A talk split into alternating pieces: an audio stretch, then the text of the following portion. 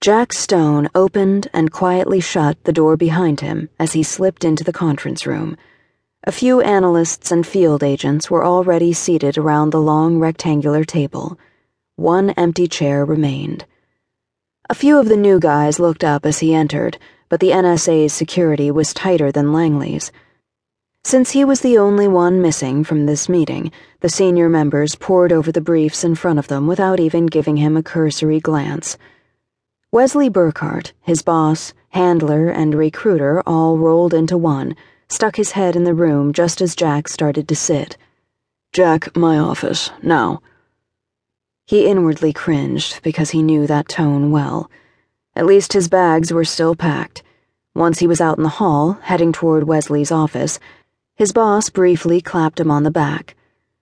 Sorry to drag you out of there, but I've got something bigger for you. Have you had a chance to relax since you've been back? Jack shrugged, knowing his boss didn't expect an answer. After working two years undercover to bring down a human trafficking ring that had also been linked to a terrorist group in Southern California, he was still decompressing. He'd been back only a week, and the majority of his time had been spent debriefing. It would take longer than a few days to wash the grime and memories off him, if he ever did. You've got another mission for me already? Wesley nodded as he opened the door to his office. I hate sending you back into the field so soon, but once you read the report, you'll understand why I don't want anyone else. As the door closed behind them, Jack took a seat in front of his boss's oversized solid oak desk. Lay it on me. Two of our senior analysts have been hearing a lot of chatter lately linking the Vargas cartel and Abu al Rahman's terrorist faction. At this point, the only solid connection we have is South Beach Medical Supply. SBMS is involved? The medical company delivered supplies and much needed drugs to third world countries across the globe. Ronald Weller, the owner, was such a straight arrow it didn't seem possible. Looks that way. His boss handed him an inch thick manila folder. Jack picked up the packet and looked over the first document. As he skimmed the report, his chest tightened painfully as long buried memories clawed at him with razor sharp talons. After reading the key sections, he looked up. Is there a chance Sophie is involved? Her name rolled off his tongue so naturally, as if he'd spoken to her yesterday and not 13 years ago, as if saying it was no big deal, as if he didn't dream about her all the damn time. Wesley shook his head. We don't know. Personally, I don't think so, but it looks like her boss is. Ronald Weller? Where are you getting this information? Jack had been on the West Coast for the last two years dealing with his own bullshit.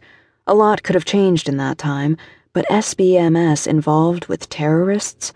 He didn't buy it. Multiple sources have confirmed his involvement, including Paul Keene, the owner of Keene Flight. We've got Mr. Keene on charges of treason, among other things. He rolled over on SBMS without too much persuasion, but we still need actual proof that SBMS is involved, not just a traitor's word. How is Keene Flight involved? Instead of just flying medical supplies, they've been picking up extra cargo. Jack's mind immediately went to the human trafficking he'd recently dealt with, and he gritted his teeth. Cargo. Drugs, guns, possibly biological weapons. The first two were typical cargo of most smugglers, but biological shit put Keene right on the NSA's hit list. What do you want from me? His boss rubbed a hand over his face. I've already built a cover for you.